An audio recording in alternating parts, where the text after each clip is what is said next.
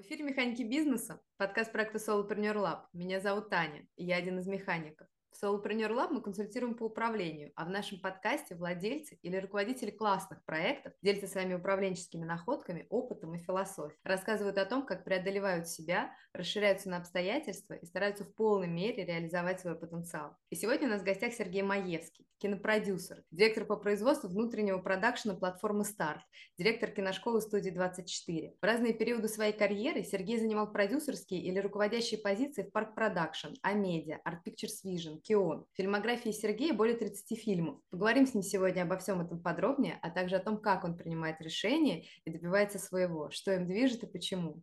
Но прежде чем начать, коротко расскажу вам о том, что этот выпуск мы делаем при поддержке веб-студии Оли Грачевой Roundabout Vision, где создаются сайты на Тильде. Это могут быть корпоративные сайты, или лендинги, или спецпроекты, интернет-магазины и онлайн-школы. Управленческий бэкграунд Оли Грачевой помогает создавать не просто привлекательный дизайн, но работать со смыслами и тем самым проектировать вызывающие доверие сайты. Переходите по ссылке в описании и оставляйте свою заявку в Roundabout Vision.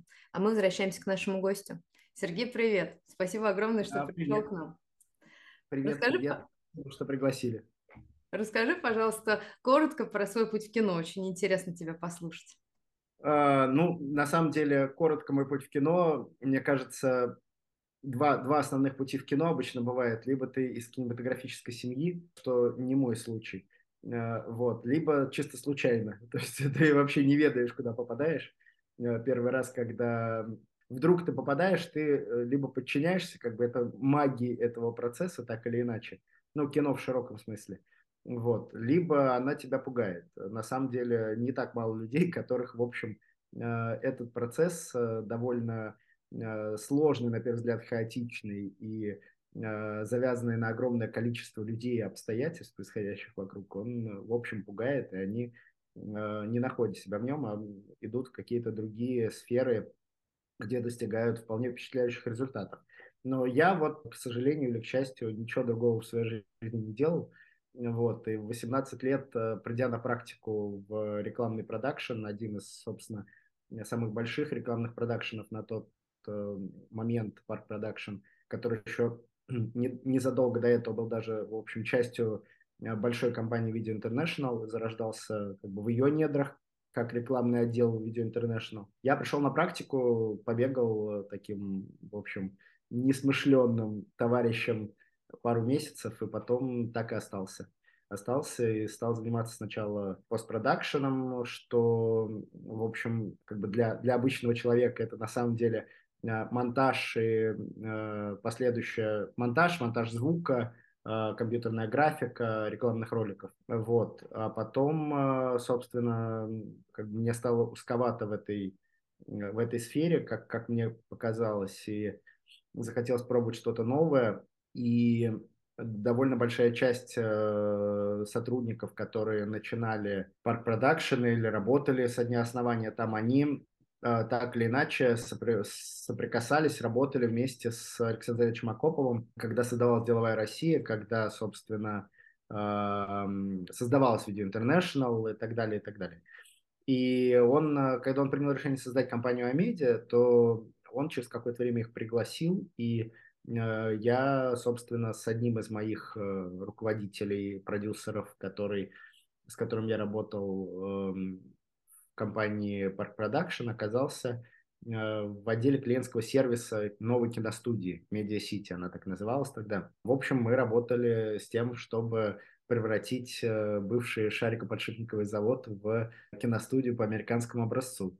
Oh. Вот, поскольку Александр Завенович, он такой человек э, очень пассионарный, да, он увлекающийся, и когда он, в общем, начал все это строить, у него были совершенно наполеоновские планы, которые, конечно, частично скорректировались потом а, экономикой процесса и различными другими обстоятельствами, но в общем и целом я считаю, что ему удалось, конечно, невероятное, потому что ну, ему и всем тем людям, которых он привлек, да, включая, собственно, инвесторов в лице Леонарда Блаватника на тот момент и Access Industries, потому что действительно на а, совершенно как бы на базе шарикоподшипникового завода, то есть на базе просто цехов, которые расчищались какое-то время, действительно сделали киностудию, которой не было, да, и это принципиальное отличие от э, любой э, советской киностудии, которую, к счастью, тоже часть которых удалось сохранить э, тем или иным организаторам кинопроизводства.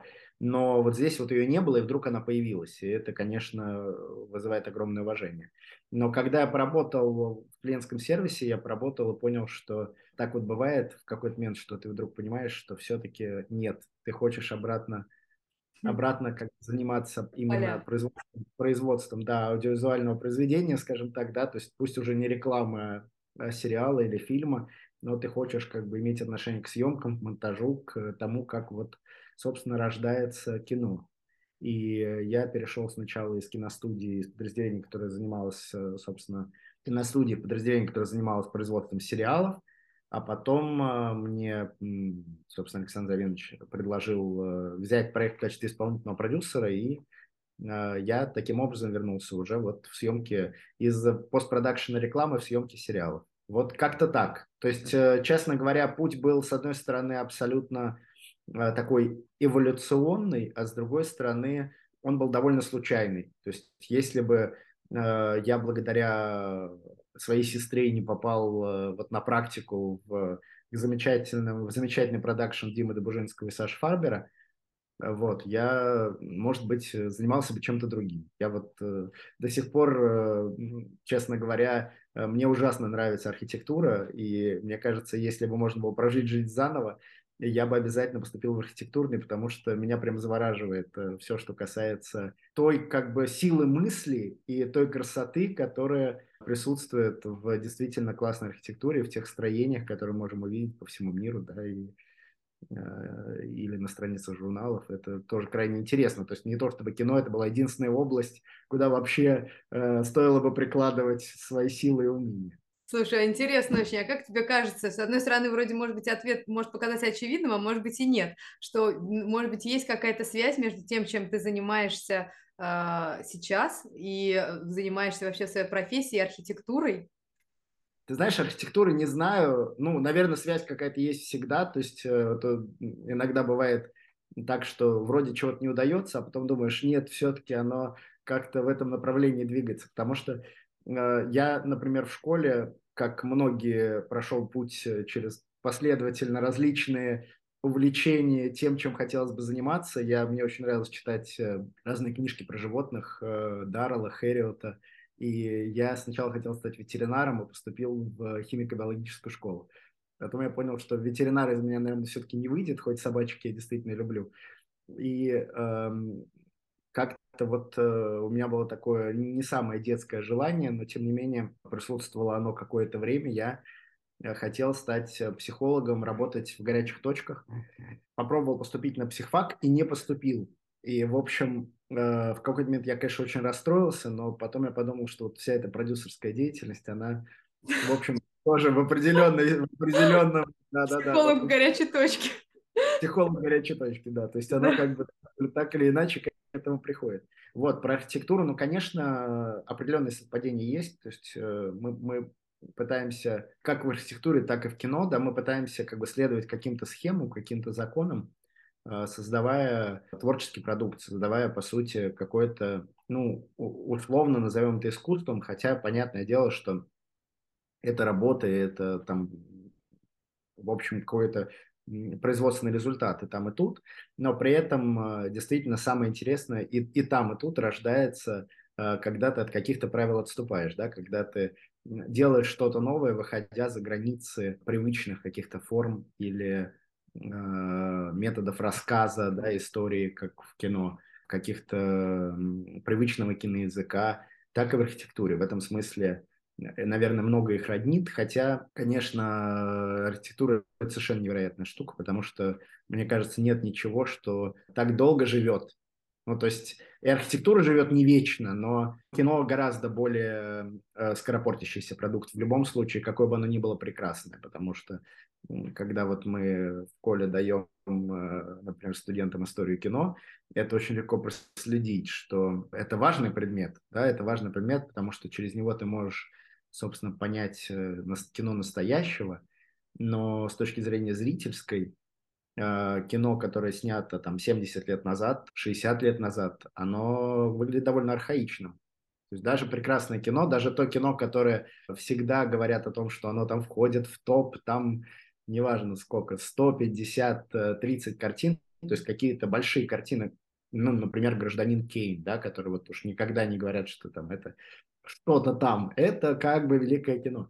Но это как бы великое кино, оно безусловно, наверное, было супер новат, ну, не, не наверное, а безусловно, было супер новаторским для своего времени, но сейчас э, покажи его зрителю, и он э, скажет, блин, да что же вы мне такое показываете, это вообще для меня не та динамика, актеры играют странно, вот, ну то есть, в общем, короче говоря, кино все-таки это тот продукт, который существует во времени и пространстве довольно сильно, а архитектура действительно гораздо более вечна. Тоже не вечно, но ничто нам не мешает. Сейчас, даже если мы, в общем, не живем в домах эпохи барокко или классицизма, вот, восхищаться ими, да, и оценить, оценить как бы то, насколько был талантлив построивший зодчий. Вот как- как-то так. Да. Что-то все-таки есть общее, безусловно. Да. Слушай, а скажи, пожалуйста, какова твоя роль вот в этом во всем, сутевая роль вот в, в этом мире кино прекрасном?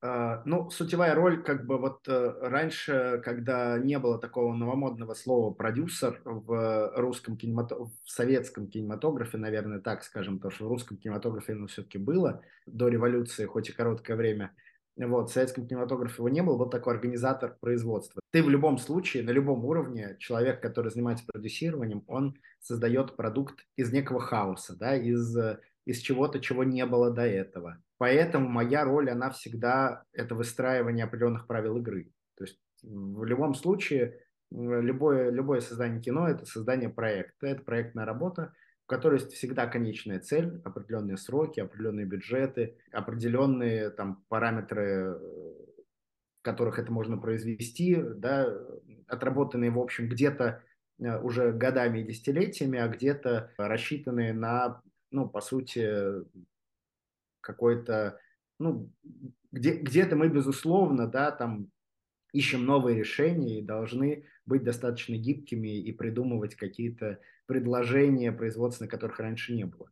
И вот, э, вот это выстраивание правил игры, оно на самом деле на любом уровне происходит. Э, построение творческой, э, творческого процесса, оно происходит кем бы ты ни был внутри продюсирования, Э, просто оно может происходить на уровне проекта, когда ты исполнительный продюсер, может происходить на уровне небольшого продакшена, если ты руководишь э, уже небольшим продакшеном и там отвечаешь за не за один, а за два, три, четыре проекта. Может происходить на уровне большого продакшена, да, как, как у нас, когда этих проектов уже 10 или более, да, а может происходить э, на уровне вещателя, на уровне онлайн-платформы, онлайн-кинотеатра, и на уровне канала, да, э, и это тоже будет продюсирование. Вот. Но, к счастью, я в, в своей жизни попробовал разные штуки, разные, раз, с разной стороны заходил, э, э, как бы подступал к производству различных кино и сериалов.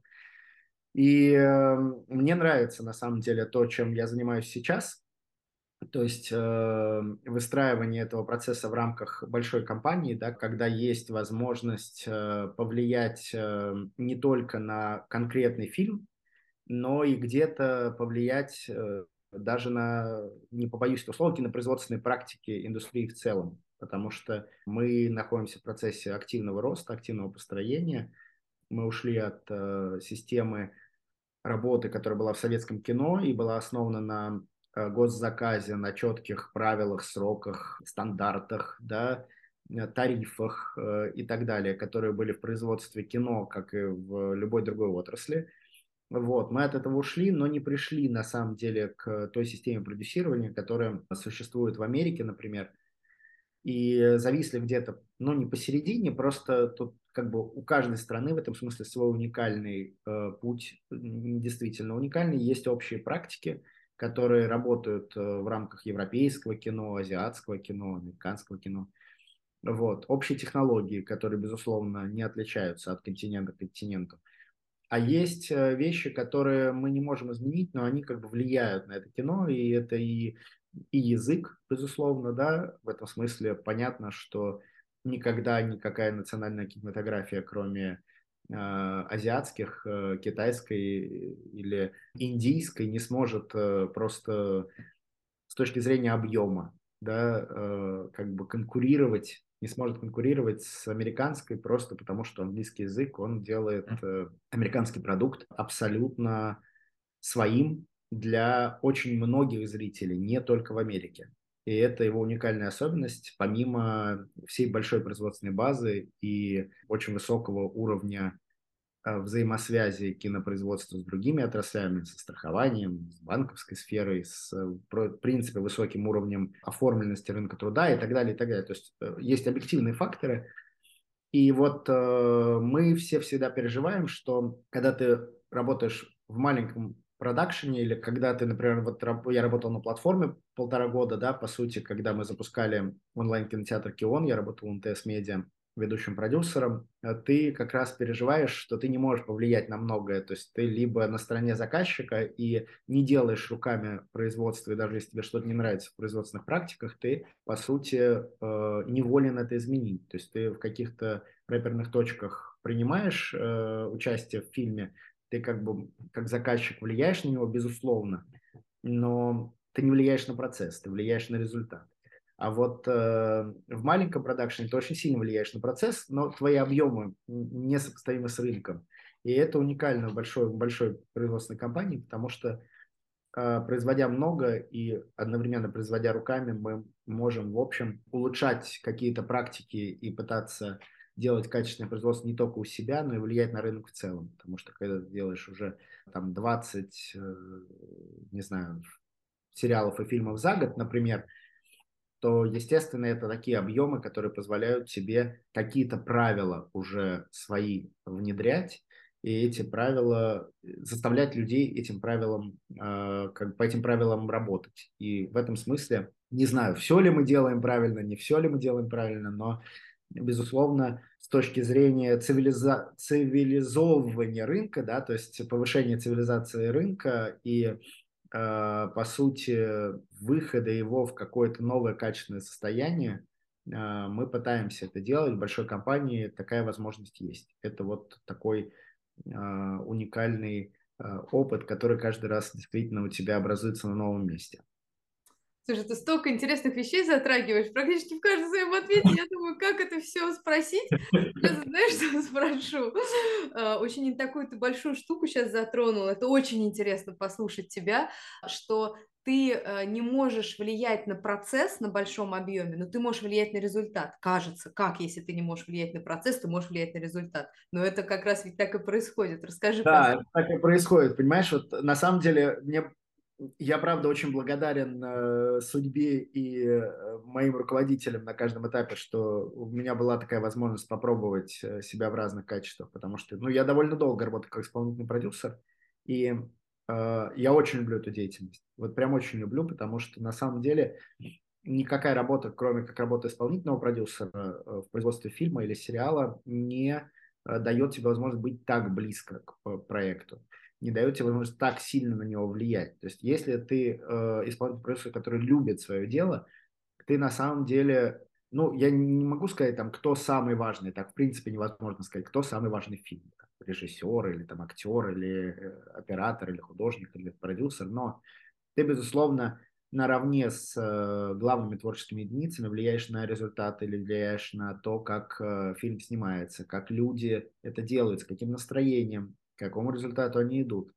Ты э, очень важен в этом процессе, потому что то, как ты чувствуешь, на самом деле будет сильно зависеть результат в кино. Когда я, поработав исполнительным продюсером сначала на различных проектах, просто как э, фрилансер, да, потом, э, будучи штатным сотрудником Art Pictures Vision, мне захотелось перейти на другую сторону, потому что когда ты работаешь тебе все время кажется, ну что ж там такие вот эти заказчики, такие дурачки, вот они не понимают, как на самом деле надо.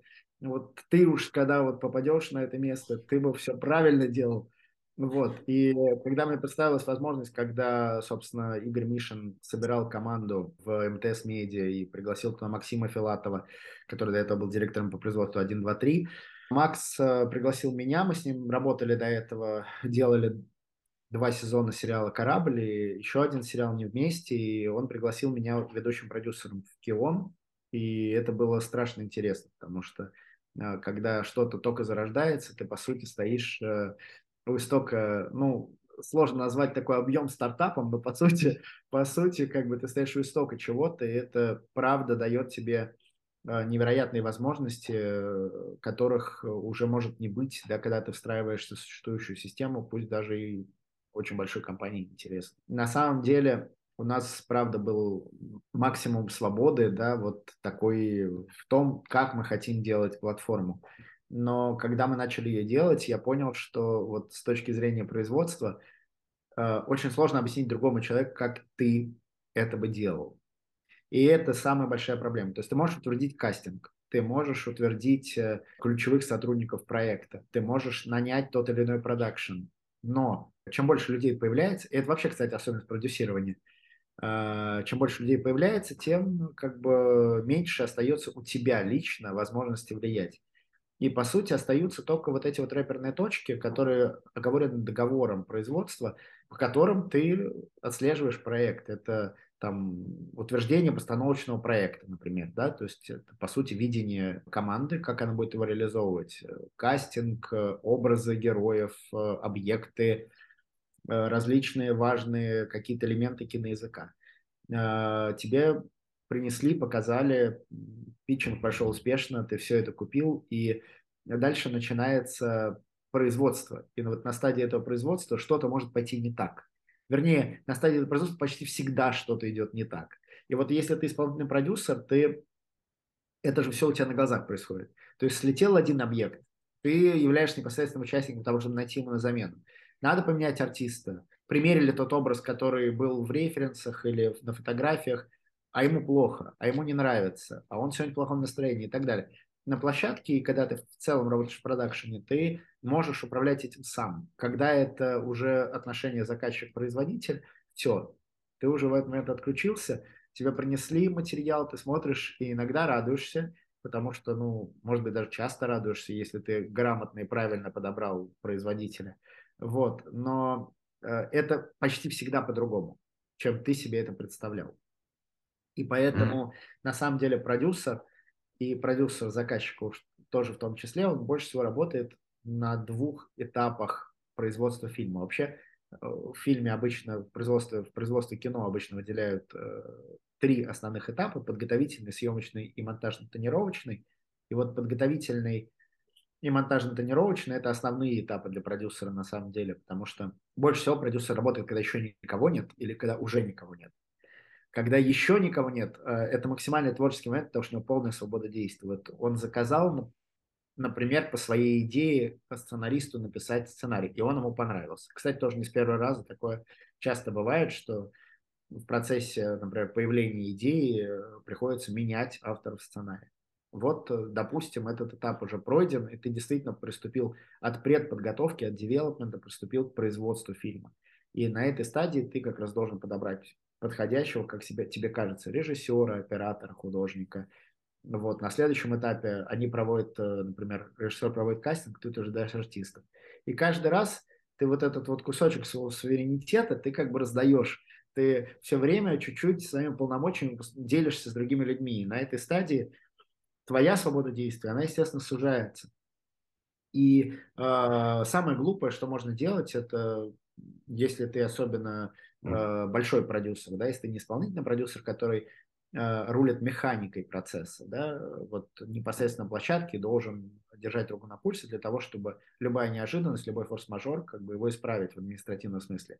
Если ты уже генеральный продюсер, продюсер заказчика, совершенно бессмысленно приезжать на площадку и на этой площадке сидеть э, э, за плечом у режиссера для того, чтобы он снимал правильно, как тебе кажется. То есть это ничего не дает. Это значит, что ты не доверяешь тем людям, которых ты нашел, значит, скорее всего, ты нашел их неправильно. Конечно, важны как бы четкие, четко обозначенные полномочия и важны четко обозначены как бы правила игры для любого творческого человека, и для режиссера, и для креативного продюсера, если он присутствует в цепочке. Но если ты вот этих людей нанял, ты им как бы отдал возможность принимать решения, то дальше все. И все до того момента, пока они не сделали все, на что они способны. Поэтому в следующий раз ты, ну, естественно, ты смотришь так называемые дейлизы, да, то есть ежедневный материал, который ты получаешь с площадки. Ты можешь смотреть предмонтаж, ты можешь э, смотреть те или иные опять же, этапы производства фильма, но на самом деле в следующий раз ты начинаешь активно работать, когда вот все эти люди, которых ты нанял, они как бы все сделали, на что они были способны. То есть режиссер, например, сделал режиссерский монтаж, а тебе он, если не нравится, то вот только потом ты уже начинаешь э, его комментировать. То есть ты говоришь, так, окей, ты как бы сделал, как ты это видел, теперь давай вот посмотри мои э, как бы, комментарии, давай их обсудим. Кто-то на это легко идет, кто-то на это тяжело идет из э, тех людей, с которыми ты работаешь. Но в целом, вот постпродакшн это опять э, э, та сфера, где продюсер остается один на один с материалом. И поэтому, ну, не совсем один на один, но как бы э, он опять приобретает э, сам в, в соответствии с уменьшением количества людей, э, часть их полномочий обратно забирает. Вот, и, соответственно, это такой следующий опять творческий этап. Вот, э, поэтому на самом деле, когда мы говорим, что мы влияем на результат, но не влияем на процесс, я имею в виду именно это. Мы действительно, утверждая команду, утверждая, например, э, какие-то э, художественные параметры, утверждая бюджет в конечном итоге, мы влияем на конечный результат, но мы точно не можем ничего сделать с тем, как проходит этот процесс, как проходит процесс непосредственно съемок, как, собственно, все это производится по отношению к тем людям, которые работают на этом проекте, как, собственно, отбираются или не отбираются те вещи, которые мы просто никогда в жизни не увидим, потому что мы не видим все сто процентов возможностей, мы видим только часть. Вот, э, поэтому на результат мы, безусловно, влияем, э, но у нас нет возможности изменить какие-то производственные практики. И как раз э, в том, чем я занимаюсь сейчас именно в производственной компании – здесь э, принципиальная разница, потому что, э, да, я оказываюсь в неком промежуточном состоянии. Я, с одной стороны, поскольку наши заказчики, как правило, это мои же коллеги по компании вот, как бы в глобальном смысле, да, потому что это либо продюсеры платформы Start, либо продюсеры компании Yellow Black and White, да, которые занимаются продюсированием кинофильмов. И поэтому тут как бы не разнесен этот процесс, ты можешь пытаться коммуницировать с заказчиком несколько плотнее, чем как бы в, в классическом таком, э, э, в классической взаимосвязи заказчик-производитель, да, когда это э, продакшн и канал, например, продакшн и стриминговый сервис.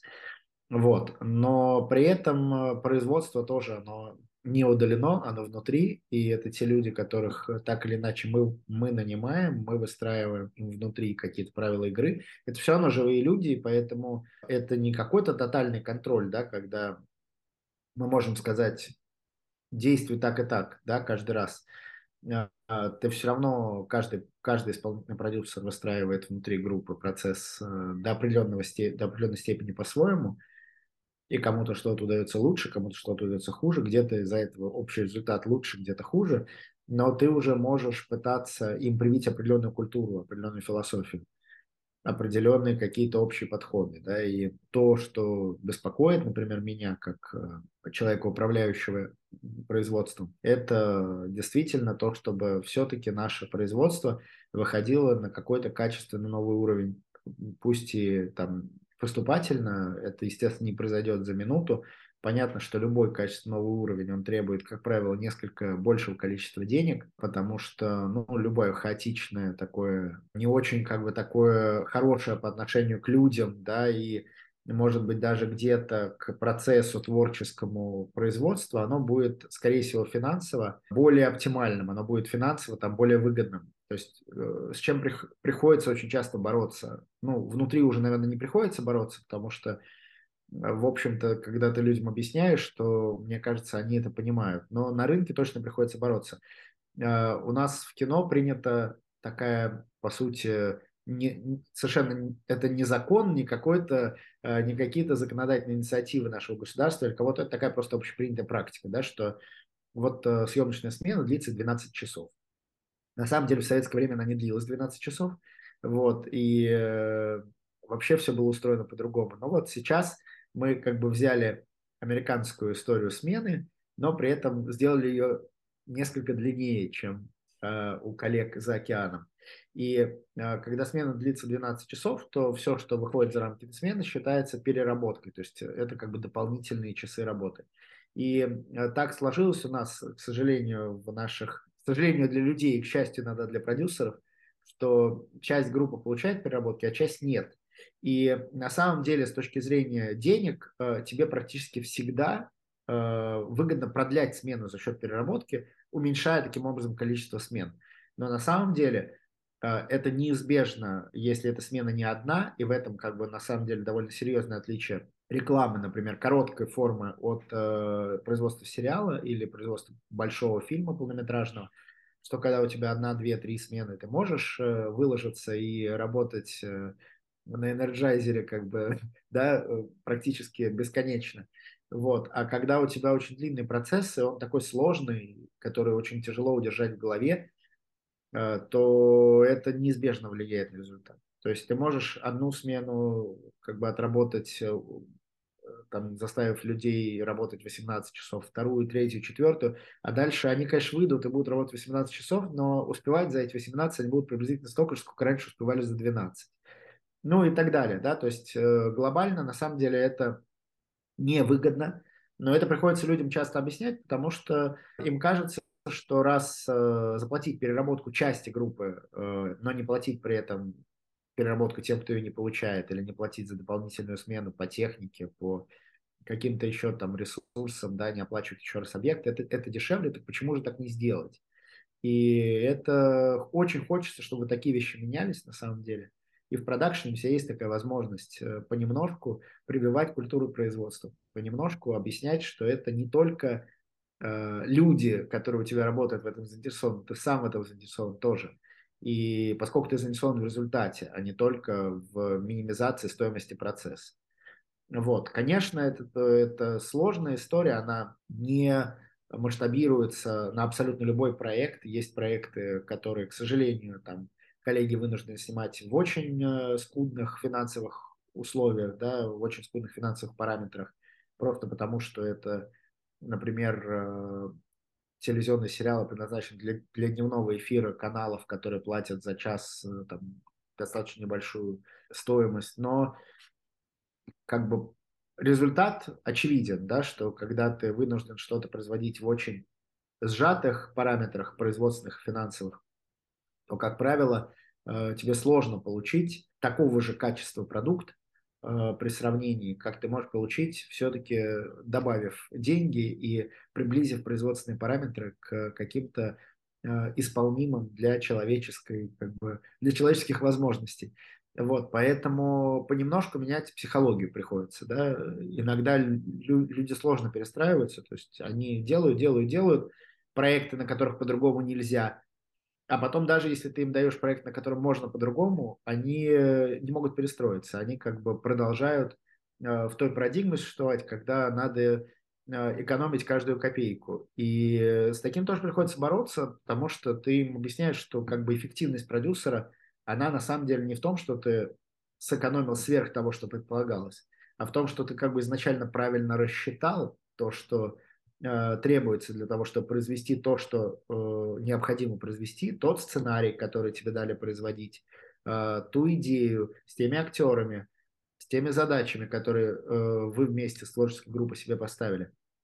И на самом деле сделать это существенно дешевле, это почти так же плохо, как сделать это существенно дороже потому что в одном случае ты украл как бы из кармана продюсера, который не получил продукт за те деньги, за которые ты э, обязался это сделать, а второй раз ты украл как бы из кармана творческого, потому что ты где-то не додал. Если это было рассчитано, а ты это не потратил, то, скорее всего, ты где-то не додал, и продукт получился хуже, чем мог бы получиться. И одно дело, когда у тебя изначально параметры такие, а другое дело, когда, в общем, э, ты мог бы сделать хорошо, а сделал как бы, ну, на четверочку, да, и, в общем, это тоже ну, такой важный момент, э, который всегда приходится э, настраивать, потому что все люди приходят с разным опытом. Кино – это проектная форма деятельности, как правило, и компании даже очень большие, они далеко не всех необходимых сотрудников содержат у себя в штате, да, это, в общем, э, есть у тебя постоянный костяк людей, с которыми ты работаешь, но под каждый проект набирается команда, и часто люди, которые приходят в эту команду, они должны сначала протереться. Это хорошо, когда они там второй, третий проект делают с тобой, четвертый, они уже понимают твои требования, требования компании, свое взаимодействие внутри, какие-то уже формы коммуникации налаженные.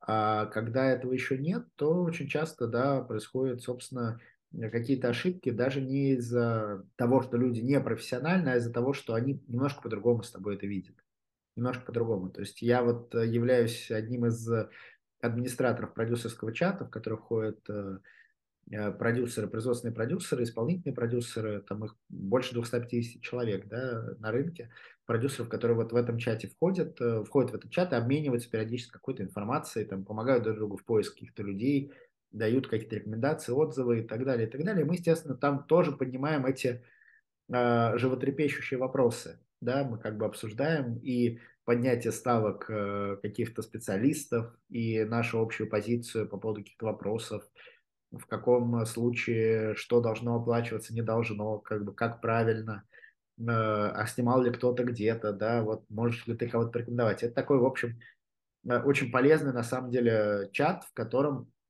люди действительно могут, не боясь, более-менее как бы открыто советоваться друг с другом но даже в этом чате, вот мы как бы, когда обсуждаем, мы понимаем, что есть вещи, которые очень по-разному видятся.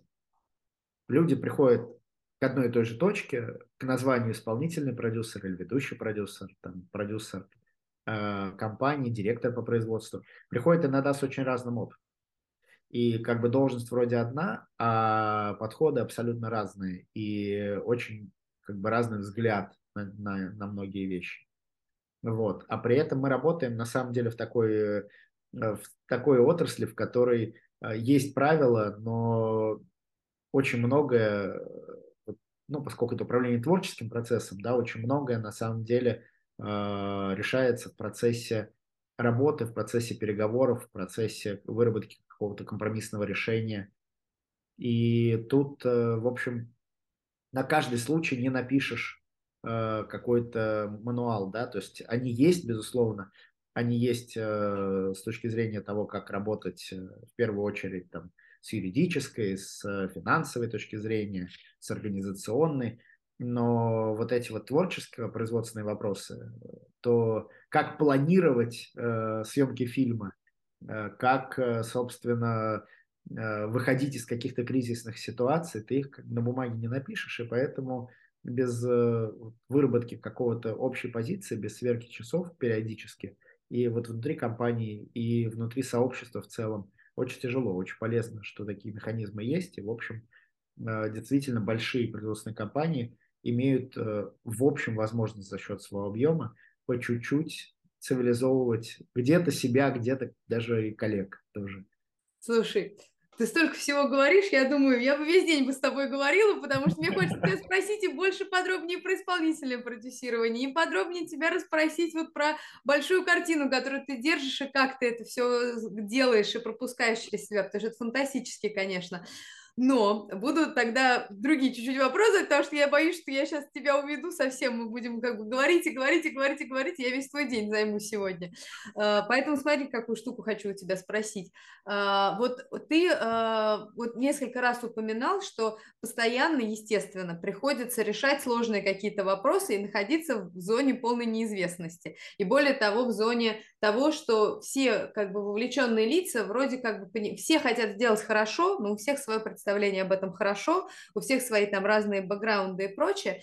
И ты, так скажем, ты когда сталкиваешься с какими-то сложностями, не знаю, это может быть касаться коммуникации, это может быть касаться реализации какого-то проекта, в целом какого-то, ну, направления, я не знаю, ну, то есть как что-то вот над чем ты работаешь, и что-то возникает какая-то сложность, и как ты вообще интересно, как ты к этому, как ты работаешь с этим внутри себя, то есть как ты, э, как ты ощущаешь эту сложность и как ты ее перевариваешь? На самом деле, чисто эмоционально это иногда тяжело, потому что э, действительно люди, которые работают в кино иногда довольно много лет, они, как правило, по натуре лидеры все. Да, то есть вот люди, которые не имеют таких лидерских качеств, они, как правило, не задерживаются в кино, особенно на продюсерских должностях или, на, там, или в виде э, режиссеров. Это крайне редко, да, потому что ты должен вести за собой довольно большую разношерстную команду, и это э, рождает э, в общении очень часто сложности, потому что очень много людей категоричных, которые не хотят какой-то опыт э, менять свой, да, и как бы менять свои подходы. Э, это, безусловно, раздражает. Когда ты с этим сталкиваешься первый раз, это раздражает.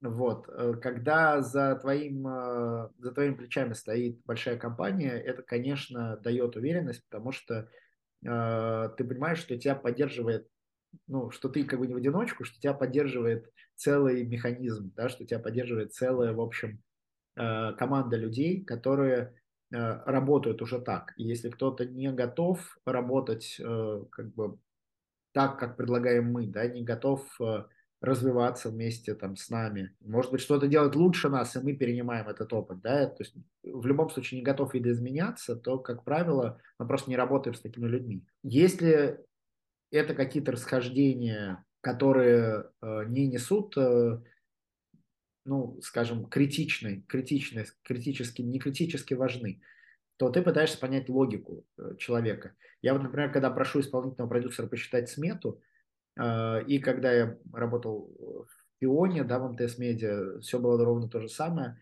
И когда ты работаешь э, уже, вот как я сейчас работаю в старте, именно в производственной компании, ничем не отличается процесс. Ты просишь не вбить цифры в форму. Это все очевидно. Ты хочешь увидеть э, логику человека, ты хочешь увидеть, как, бы, как он мыслит и как он видит то, что ему надо произвести, насколько он в состоянии охватить эту задачу, да, которая, в общем, стоит э, десятки при минимальном раскладе, а часто сотни миллионов рублей э, или даже миллиард, да, может э, стоить э, дорогостоящее кино, например. Вот, и в этой ситуации тебе очень важно видеть, что человек э, понимает, да, что он понимает, как он это будет. Ты все равно не сможешь добиться, чтобы он думал ровно так же, как и ты. Ты как бы видишь, что у него есть логика, пусть она отличается от твоей, пусть как бы что-то тебе вообще не нравится, но это будет делать он, и если ты чувствуешь уверенность в нем, в этой логике, в его решениях. В целом это выглядит э, достаточно правдоподобно, и ты понимаешь, что результат при этом может быть получен, то стоит на это соглашаться, потому что э, это как раз тоже из того, из, из э, того разряда, что ты не можешь присутствовать даже в производственной компании, ты не можешь присутствовать на съемках всех фильмов, э, присутствовать ровно в тот момент, например, когда там возникает проблема. То есть все равно тебе на каждом проекте нужны люди, которые умеют с этими проблемами разбираться и будут их решать. Будут решать они их так, как они умеют, а не так, как умеешь это делать ты. И поэтому э, твое подключение, оно должно происходить в те моменты, когда они либо не могут справиться по объективным обстоятельствам, либо это просто вопрос не их уровня изначально, потому что э, это там, решение не зависит, не принимается внутри проекта, например. Вот, то есть в этих ситуациях, естественно, ты, э, в принципе, не смотришь, как они хотят или не хотят, ты решаешь это уже на своем уровне. А в ситуациях, когда это вот э, решения, которые должны приниматься на уровне проекта, это управление проектом, ты, естественно, пытаешься воспринять логику человека, даже если она тебе не нравится. Потому что на самом деле, понятное дело, что психология тут тоже работает, и кто-то э, тебе там более симпатичен, кто-то менее симпатичен, чей-то подход тебе ближе, чей-то вообще не близок. И на самом деле это совершенно нормально. Я какое-то время, когда только пришел в кино, меня удивляли люди, которые работали и говорили, вообще все равно какой проект делать, важно с кем. Mm. Важно вот э, как бы команда, с которой потому что мы проводим столько времени, мы как бы проживаем жизнь на работе, и важно качество этой жизни, качество этого процесса. Вот, я не могу с этим там на 100% согласиться, но э, тут действительно штука в том, что мы работаем, и для каждой задачи, для каждого проекта существуют свои решения. И есть такая штука, что я всегда, если вдруг, э, когда вот я делал проект особенно руками и работал на площадке, если вдруг э, на площадке у меня с кем-то образовывались какие-то приятельские отношения, дружеские отношения, которые еще такое бывает, действительно, счастье, что они проходят э, через года, да, это, это не запланированная удача. Это на самом деле такое абсолютное удовольствие, которое, на которое рассчитывать нельзя. Мы приходим даже вот э, проводя по 18 часов э, иногда на площадке подряд, мы все равно приходим работать, мы приходим на определенный срок с определенными задачами. И на самом деле, если для проекта э, нужен тот или иной художник, тот или иной режиссер, тот или иной оператор, он может быть абсолютно быть несимпатичным по-человечески. Да? Но если я считаю, что вот он с этой задачей справится, если я считаю, что фильм с его приходом приобретет, он станет продукт классным, я обязательно его приглашу. И поэтому нет универсальных э, продюсеров исполнительных э, тоже, потому что э, к какому-то режиссеру этот продюсер найдет э, подход и будет с ним классно работать, а с каким-то не найдет. Ему нужен совершенно другой. Э, то есть это такая, в общем, такая все равно бытовая психология немножко, да, потому что ты, э, формируя команды, каждый раз ты пытаешься где-то угадать, где-то использовать уже э, пройденный один раз путь. Вот, поэтому, да, часто приходится делать, э, идти на компромисс. Но бескомпромиссно невозможно. Единственное, в чем, понятно, мы не идем на компромисс, это вот, собственно, выстраивание каких-то аспектов, э, влияющих на всю компанию. Да? То есть правила, например, там, оформления интеллектуальной собственности или каких-то еще вещей, которые э, не относятся к ведению проекта, они относятся просто к юридической и последующей там, безопасности того э, использования продукта, да, вот какие, какие-то вещи, которые на самом деле не творческие. Не бывает такого, да, то есть невозможно просто такое представить, что ты не можешь не поменять то или иное произведение, если это нужно. А, и поэтому вот с такими вещами, да, там мы, например, боремся, да, то есть нет возможности оформить, значит, э, не берем, например. Да, вот э, все, что касается остального, ну, очень субъективно, вообще продюсирование очень субъективная вещь. Она очень личностная. Каждый продюсер видит по-своему, и поэтому продюсирование, например, там, Сельянова, Тодоровского, не знаю, э, Федоровича Никишова, Саши Плотникова с Борей Хлебниковым, Мишина. Это всегда будут разные вещи, они по-разному видят. А, но они же тоже, там, делая какой-то проект совместно, они находят компромисс при этом. Да? Это, в общем, э, нормальный, нормальный процесс. Вот что в малом, что в большом. Хотя действительно, ну так просто не бывает. То есть, мне может понравиться один артист, и я могу согласиться с тем, что там, проба у другого артиста тоже хорошая, но как объяснить, что вот этот артист или этот артист кажется мне на эту роль максимально подходящий? Но если другой человек так не чувствует, а он чувствует по-другому. И тут вопрос просто угадал, не угадал. Кто принимает решение? Если принимаю решение я в каких-то вопросах, да, то, соответственно, э, это моя ответственность. Если принимает другой человек, ну что, значит, э, ты вынужден э, действовать в русле другого принятого решения, вот, и как бы ты действуешь в определенном коридоре. Конечно, когда ты работаешь в большой компании, ты, этих коридоров довольно много.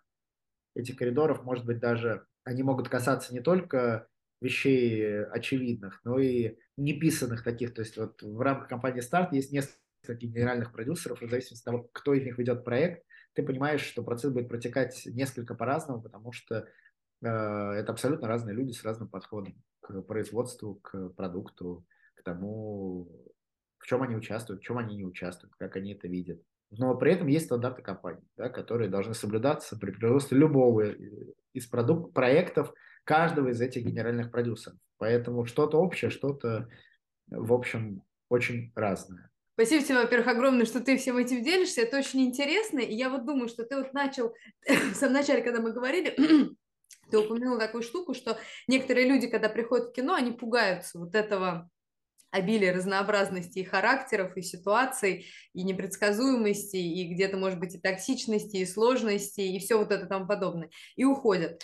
Ты пришел, не испугался, а остался. Более того, ты двигаешься по лестницы, потому что, как бы, грубо говоря, на, исполнительск... на уровне исполнительного продюсера там есть чего испугаться, и ого-го тоже какая ответственность, но ты дальше еще пошел, и ты теперь, ну, как бы, да, то есть ты, мне кажется, ты сейчас э, в таком океане самым классным, самым интересным, но и при этом самым страшным, потому что очень интересно, и мне всегда интересно, какими чертами должны обладать люди, которые плавают в этом океане, потому что, мне кажется, это требует такого такой силы души и такого вообще, ну, какой-то внутренней мощности, ну, правда, потому что, мне кажется, мы так или иначе все живем в некоторой парадигме, что так или иначе есть кто-то, кто будет создавать нам условия, а ты сейчас становишься тем человеком, который создает эти условия и создает условия в реальной жизни, где нет условий. Ну, как бы их не может быть априори, потому что, ну, вся основа — это хаос. Мы пытаемся упорядочить, а порядок снова превращается в хаос. Ну, как бы...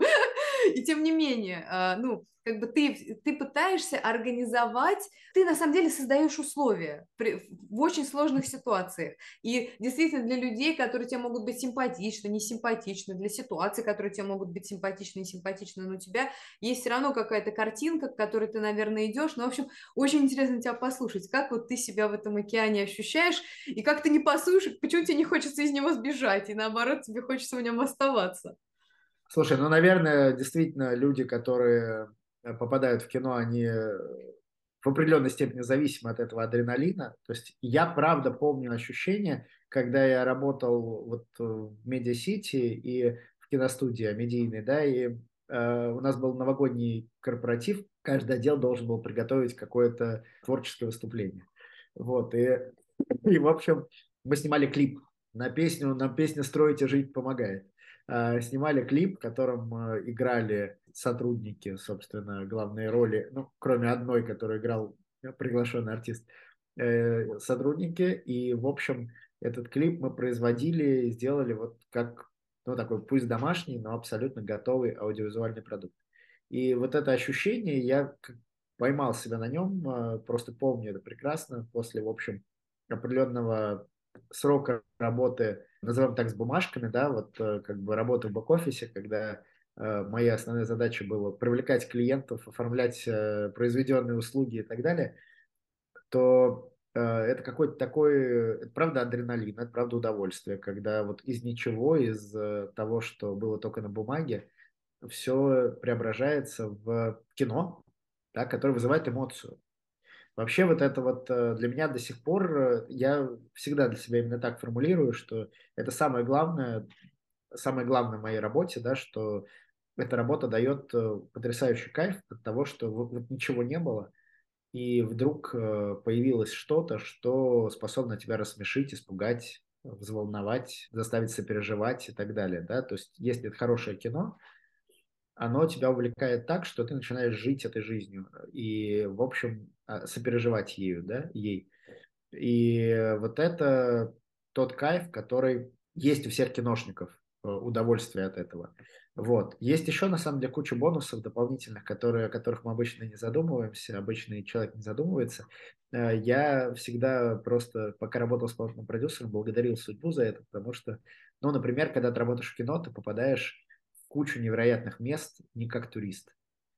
Вот, то есть ты вдруг попадаешь в какие-то места, э, когда там никого нет, потому что кино же обычно снимается в выходные дни, и вот ты попадаешь, не знаю, в Екатерининский дворец в Царском селе, э, гуляешь, э, заходишь в янтарную комнату, в какие-то еще прекрасные залы, не в толпе туристов, а для тебя проводят там индивидуальную экскурсию. Или вот когда мы снимали на корабле, да, это невероятная штука, полтора месяца провести в экспедиции на корабле и находясь там не как, э, не совсем как член команды, конечно, но, э, безусловно, как человек, который видит процессы снутри.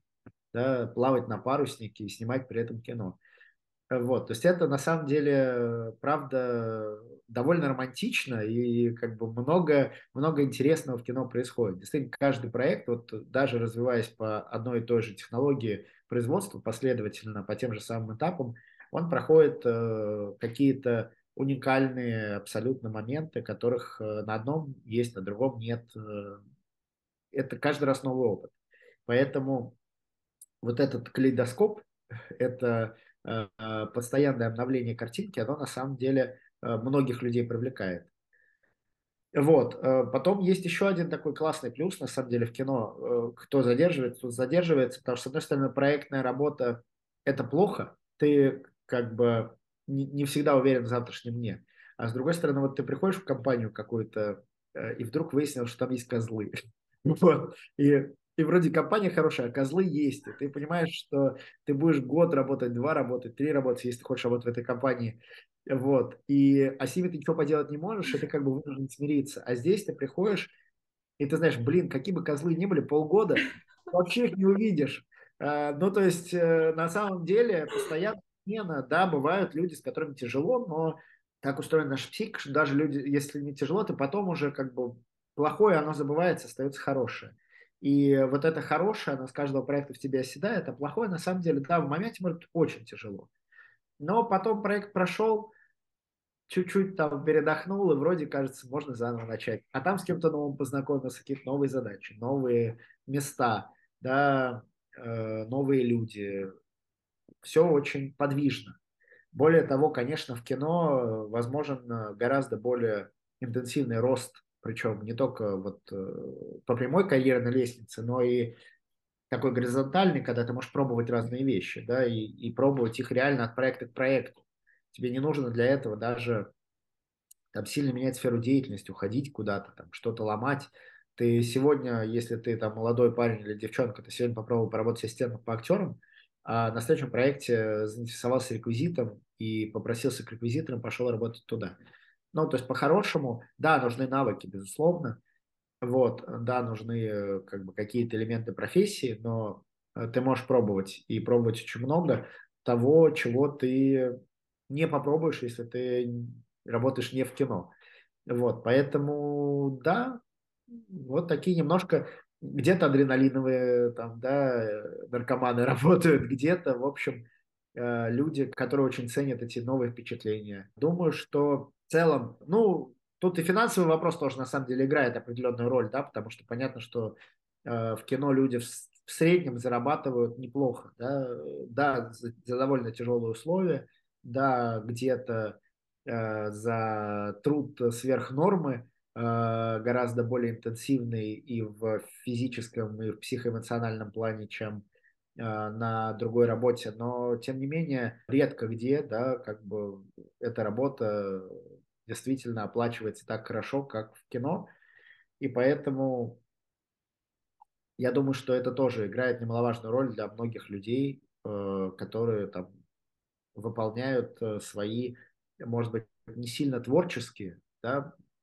не настолько творческих, как у артиста или у режиссера, или даже у продюсера обязанности, но тем не менее из кино не уходит, потому что э, это вот э, достаточно хорошие деньги за достаточно интересную деятельность. Вот, гораздо более разнообразную, чем другая, например, техническая деятельность, которой они могли бы заниматься.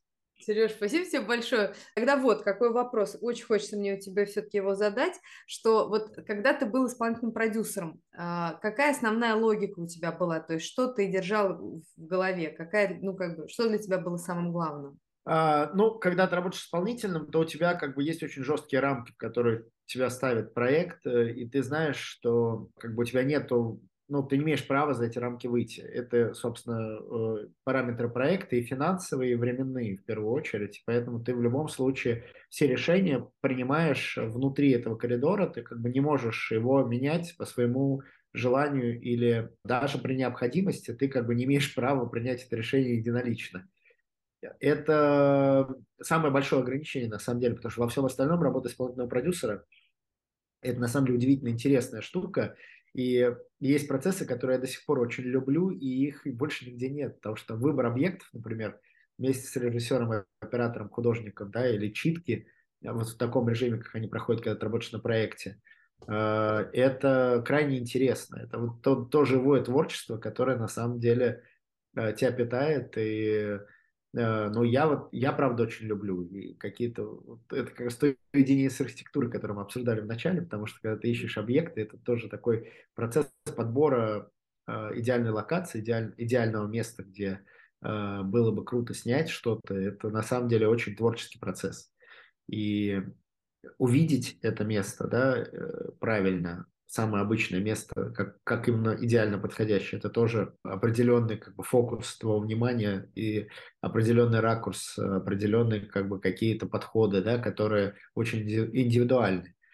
Вот, но э, поскольку правила игры вот такие вот формируешь не ты все-таки, ты как бы внутри как бы по ним действуешь, да, но э, приходится подстраиваться, приходится подстраиваться под правила той компании, с которой ты работаешь, приходится подстраиваться под э, те задачи, которые ставят тебе люди, которых нанял не ты, потому что, как правило, э, режиссер все-таки уже присутствует, и вот эти ключевые сотрудники, ты как бы, они тебе выдаются так или иначе, да, ты иногда совещательно участвуешь в их выборе, если ты уже имеешь опыт работы с этими генеральными продюсерами и тебе доверяют такие вещи. Но, безусловно, далеко не каждая компания дает исполнительному продюсеру на откуп э, выбор ключевых как бы, сотрудников проекта. Вот. Э, при этом, да, как бы внутри у тебя очень широкий диапазон принимаемых решений, потому что дальше, помимо этих трех-пяти людей, которых тебе выдали, тебе надо нанять еще 50, 60, 70 и так далее. Начать с ними работать, выстроить какие-то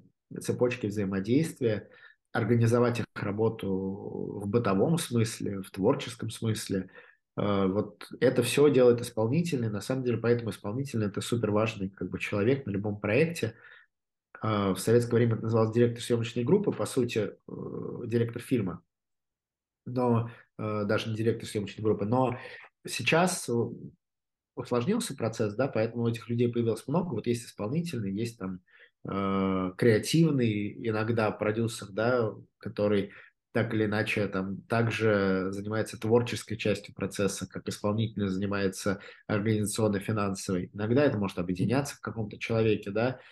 Э, с кем-то ты находишь такое взаимодействие, что и будучи исполнительным, э, ты довольно активно влияешь на творчество. Какие-то режиссеры к этому нетерпимы, и они ждут от исполнительного поддержки вот такой вот э, тыла, в первую очередь, организационного, но э, совершенно не дают возможности там как, какого-либо проявления как бы творческой жилки. Очень по-разному это делается, но основной, конечно, упор, который работу, которую производит исполнительный, это работа, связанная с реализацией тех целей, которые тебе поставили. То есть тебе говорят, нужно 16 серий, вот э, общие сроки такие, лимит такой. И дальше ты уходишь считать. Ты уходишь считать, э, продумывать технологию производства, э, если это какой-то проект, который требует, который не форматный, например, и требует каких-то подходов чуть более, чуть менее универсальных, чуть более уникальных да, для него. Вот, возвращаешься, обсуждаешь это, выносишь какие-то предложения на обсуждение с остальными участниками команды и так далее. Вот, когда ты перестаешь быть исполнительным, то что-то уходит, как вот в том числе любимые занятия, связанные с э, выбором объектов. Вот, но у тебя появляется чуть больше возможностей, потому что если я вижу, например, что исполнительный посчитал и посчитал, в принципе, правильно, но денег не хватает, то не будучи уже исполнительным, я могу на это повлиять. Потому что я знаю э, чуть больше. Есть возможность, например, в рамках этого проекта, в рамках компании выделить какие-то дополнительные средства или нет. Вот. У меня тоже не безграничная возможность, потому что понятно, что может существовать ситуация, при которой этих дополнительных возможностей нет. Но на такой случай тоже уже у меня есть э, чуть более широкое видение ситуации, чем исполнительного, потому что есть возможность каких-то каких привести аргументы, да, потому что бывает ситуация, когда нет и окей, как бы того, что выделено достаточно, можно и так. А бывает ситуация, когда дополнительных возможностей нет, но, ребят, давайте не обманываться, так все равно не будет. И в этой ситуации э, это тоже надо вовремя донести э, до тех людей, которые могут повлиять на решение и э, помочь тебе эту ситуацию разрулить. На самом деле, действительно, кино как вот такой вот очень сложный процесс, в котором завязаны сотни людей под час, да, потому что только съемочная группа состоит, в общем, из 50, 60, 80-100 человек. А если взять там всех людей, которые вовлечены, а, понятно, что помимо а, непосредственно съемочной группы на производство фильма работают действительно еще и специалисты компаний, и различные другие компании, которые занимаются продвижением, например, фильма, да, или его показом где-то, да, в кинотеатрах и так далее, и так далее. То есть очень много людей работают, сотни людей, по сути, вовлечены, и очень важно действительно сразу понимать, какие решения принимают кто на своем уровне, потому что большая часть проблем, не, которые не решаются правильно, они решаются правильно, потому что не вовремя донесены. То есть, э, когда приходит, например, исполнительный продюсер и считает бюджет, э, у меня есть цифра в голове, но я ожидаю диалога. Я не ожидаю, что он сделает четко под мою цифру или под любую другую. Я ожидаю как бы увидеть э, какой-то процесс работы в глазах и как понять, что мы о чем-то договорились. В случае, если изменились правила игры и что-то появилось, то, чего мы не могли просчитать, то я также, естественно, надеюсь, что человек приходит и доносит э, эти вопросы так, чтобы могли передоговориться о чем-то. И вот это на каждом этапе, на каждом уровне должно происходить, потому что иначе э, по цепочке это не доходит до тех людей, которые могут принять любое решение, да, там, ту или иную сторону. И когда оно доходит, очень часто это решение уже принимать поздно. Вот такое бывает. То есть тут как бы тоже, поскольку в предыдущем вопросе мы обсуждали, что очень часто люди, которые э, приходят в кино, они такие натуры увлеченные, а до этого я говорил, что многие из них, обладая опытом, как бы становятся э, уверены в собственном как бы понимании ситуации, умении разрулить э, любые даже самые сложные проблемы и становятся чуть-чуть самонадеянными, что в общем неплохо, потому что иначе ты просто не можешь принимать эти решения в моменте. Но иногда это приводит к тому, что им очень долго кажется, что совершенно не нужно беспокоить каким-то вопросом э, других участников процесса, и все решится, они все смогут решить.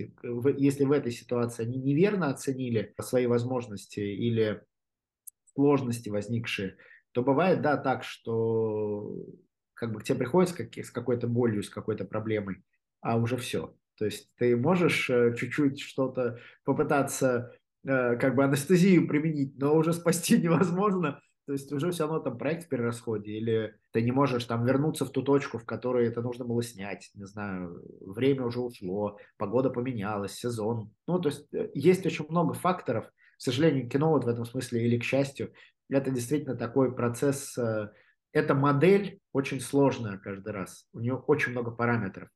Э, ценность каждого параметра мы устанавливаем в моменте самостоятельно.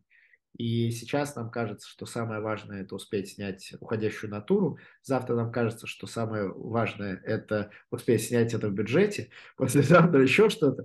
Да, то есть э, тут сложно, всегда чем-то приходится жертвовать. В идеале ты находишь такой компромисс, когда ты не действуешь в ущерб какому-то параметру слишком сильно, но, конечно, ты каждый раз их взвешиваешь. Конечно, каждый раз их взвешиваешь и находишь какое-то вот решение, как тебе кажется, правильное в текущей ситуации. Вот, просто потому что, ну, для этого, собственно, ты и нанят, да, как бы, чтобы управлять этим процессом, этот хаос, пытаясь э, все-таки пустить по каким-то правилам. Но в целом, да, мне кажется, для любого продюсера, для любого человека, который работает в кино, очень важно, э, с одной стороны, проявлять инициативу, а с другой стороны, четко всегда представлять границы этой инициативы для того, чтобы вот тот коллективный процесс, который происходит, а он реально коллективный, да, он не никогда в жизни кино не может сделать один человек, а чтобы этот процесс, собственно, э, мог состояться. Вот чтобы он мог состояться, важно, чтобы каждый занимался вовремя и работал в команде, а не поодиночке. Слушай, а скажи, пожалуйста, какие, э, может быть, ну то есть, что в управлении тебе сейчас интересно самому? Какие ответы на какие вопросы ты сейчас для себя ищешь?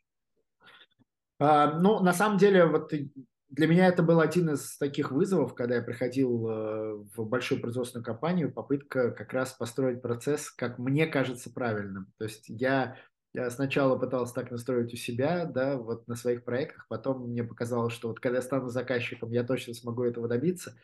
И когда я понял, что все-таки это немножко не та территория, и есть очень классные вещи на стороне заказчика, но не, не всегда э, это то, что мне интересно, я понял, что вот придя в продакшн, я попробую сделать, как бы э, масштабировать, да, масштабировать те вещи, которые э, я пытался сделать у себя. И по сути я так и пытаюсь это сделать, да, я пытаюсь э, в рамках компании сделать так, чтобы не страдала э, эффективность производства, но при этом чтобы люди получали удовольствие от процесса. Вот, э, скажем так, да, чтобы люди хотели работать именно с нами, чтобы когда они слышат работа там на проекте Start Production, они шли с удовольствием и, в общем, понимали, что это определенная культура производства, определенные подходы, которые а, единые, какой бы проект ни делался. Это не всегда пока удается, безусловно, да, потому что вот э, кино это такой все-таки достаточно процесс живой и хаотичный, но надеюсь, что мы к этому придем. Очень хочется действительно, чтобы компания, которая работает, была компания, которой, которой люди хотят работать, потому что они знают, что это делается с любовью и с уважением. Но мне кажется, что это вообще важно не только в кино, но и, и чем бы ты ни занимался да, потому что иначе у тебя просто получится худо. Слушай, а скажи, пожалуйста, в чем твоя сила, как тебе кажется? Ну, вот э, я не знаю, у меня есть, наверное, какие-то качества, да, которые, одно из которых, безусловно, занудство и некоторая душность, но, но мне кажется, что мне удается как бы мысленно часто вставать э, на место другого человека, и это помогает мне находить общий язык с людьми, потому что я как-то мне, мне мне несложно пойти на компромисс, да, если я понимаю, что это помогает достичь результата и не противоречит каким-то моим э, внутренним, э, моему внутреннему убеждению, принципам э, с точки зрения того, что хорошо, а что плохо. Да. Во всем остальном мне кажется, что лучше двигаться вперед, да, чем буксовать как бы в попытке что-то кому-то доказать. И поэтому сила, она, наверное, вот в какой-то приспособляемости и возможности самому трансформироваться, двигаясь э, и достигая результата. Сереж, спасибо тебе огромное. С тобой было очень интересно. Спасибо тебе большое за этот разговор. Ань, взаимно, спасибо большое. Я с удовольствием э, всегда готов вернуться в следующей серии разговора. С удовольствием, с огромным. Классно, что вы были с нами. Оставляйте свои впечатления в комментариях, на все интересно и важно. И если вам нравится наш подкаст, обязательно делитесь любимыми выпусками, ставьте 5 звезд, лайки, подписывайтесь на наш канал. И приходите в Solopreneur Lab за консультациями по управлению. Мы всегда рядом, чтобы помочь вам.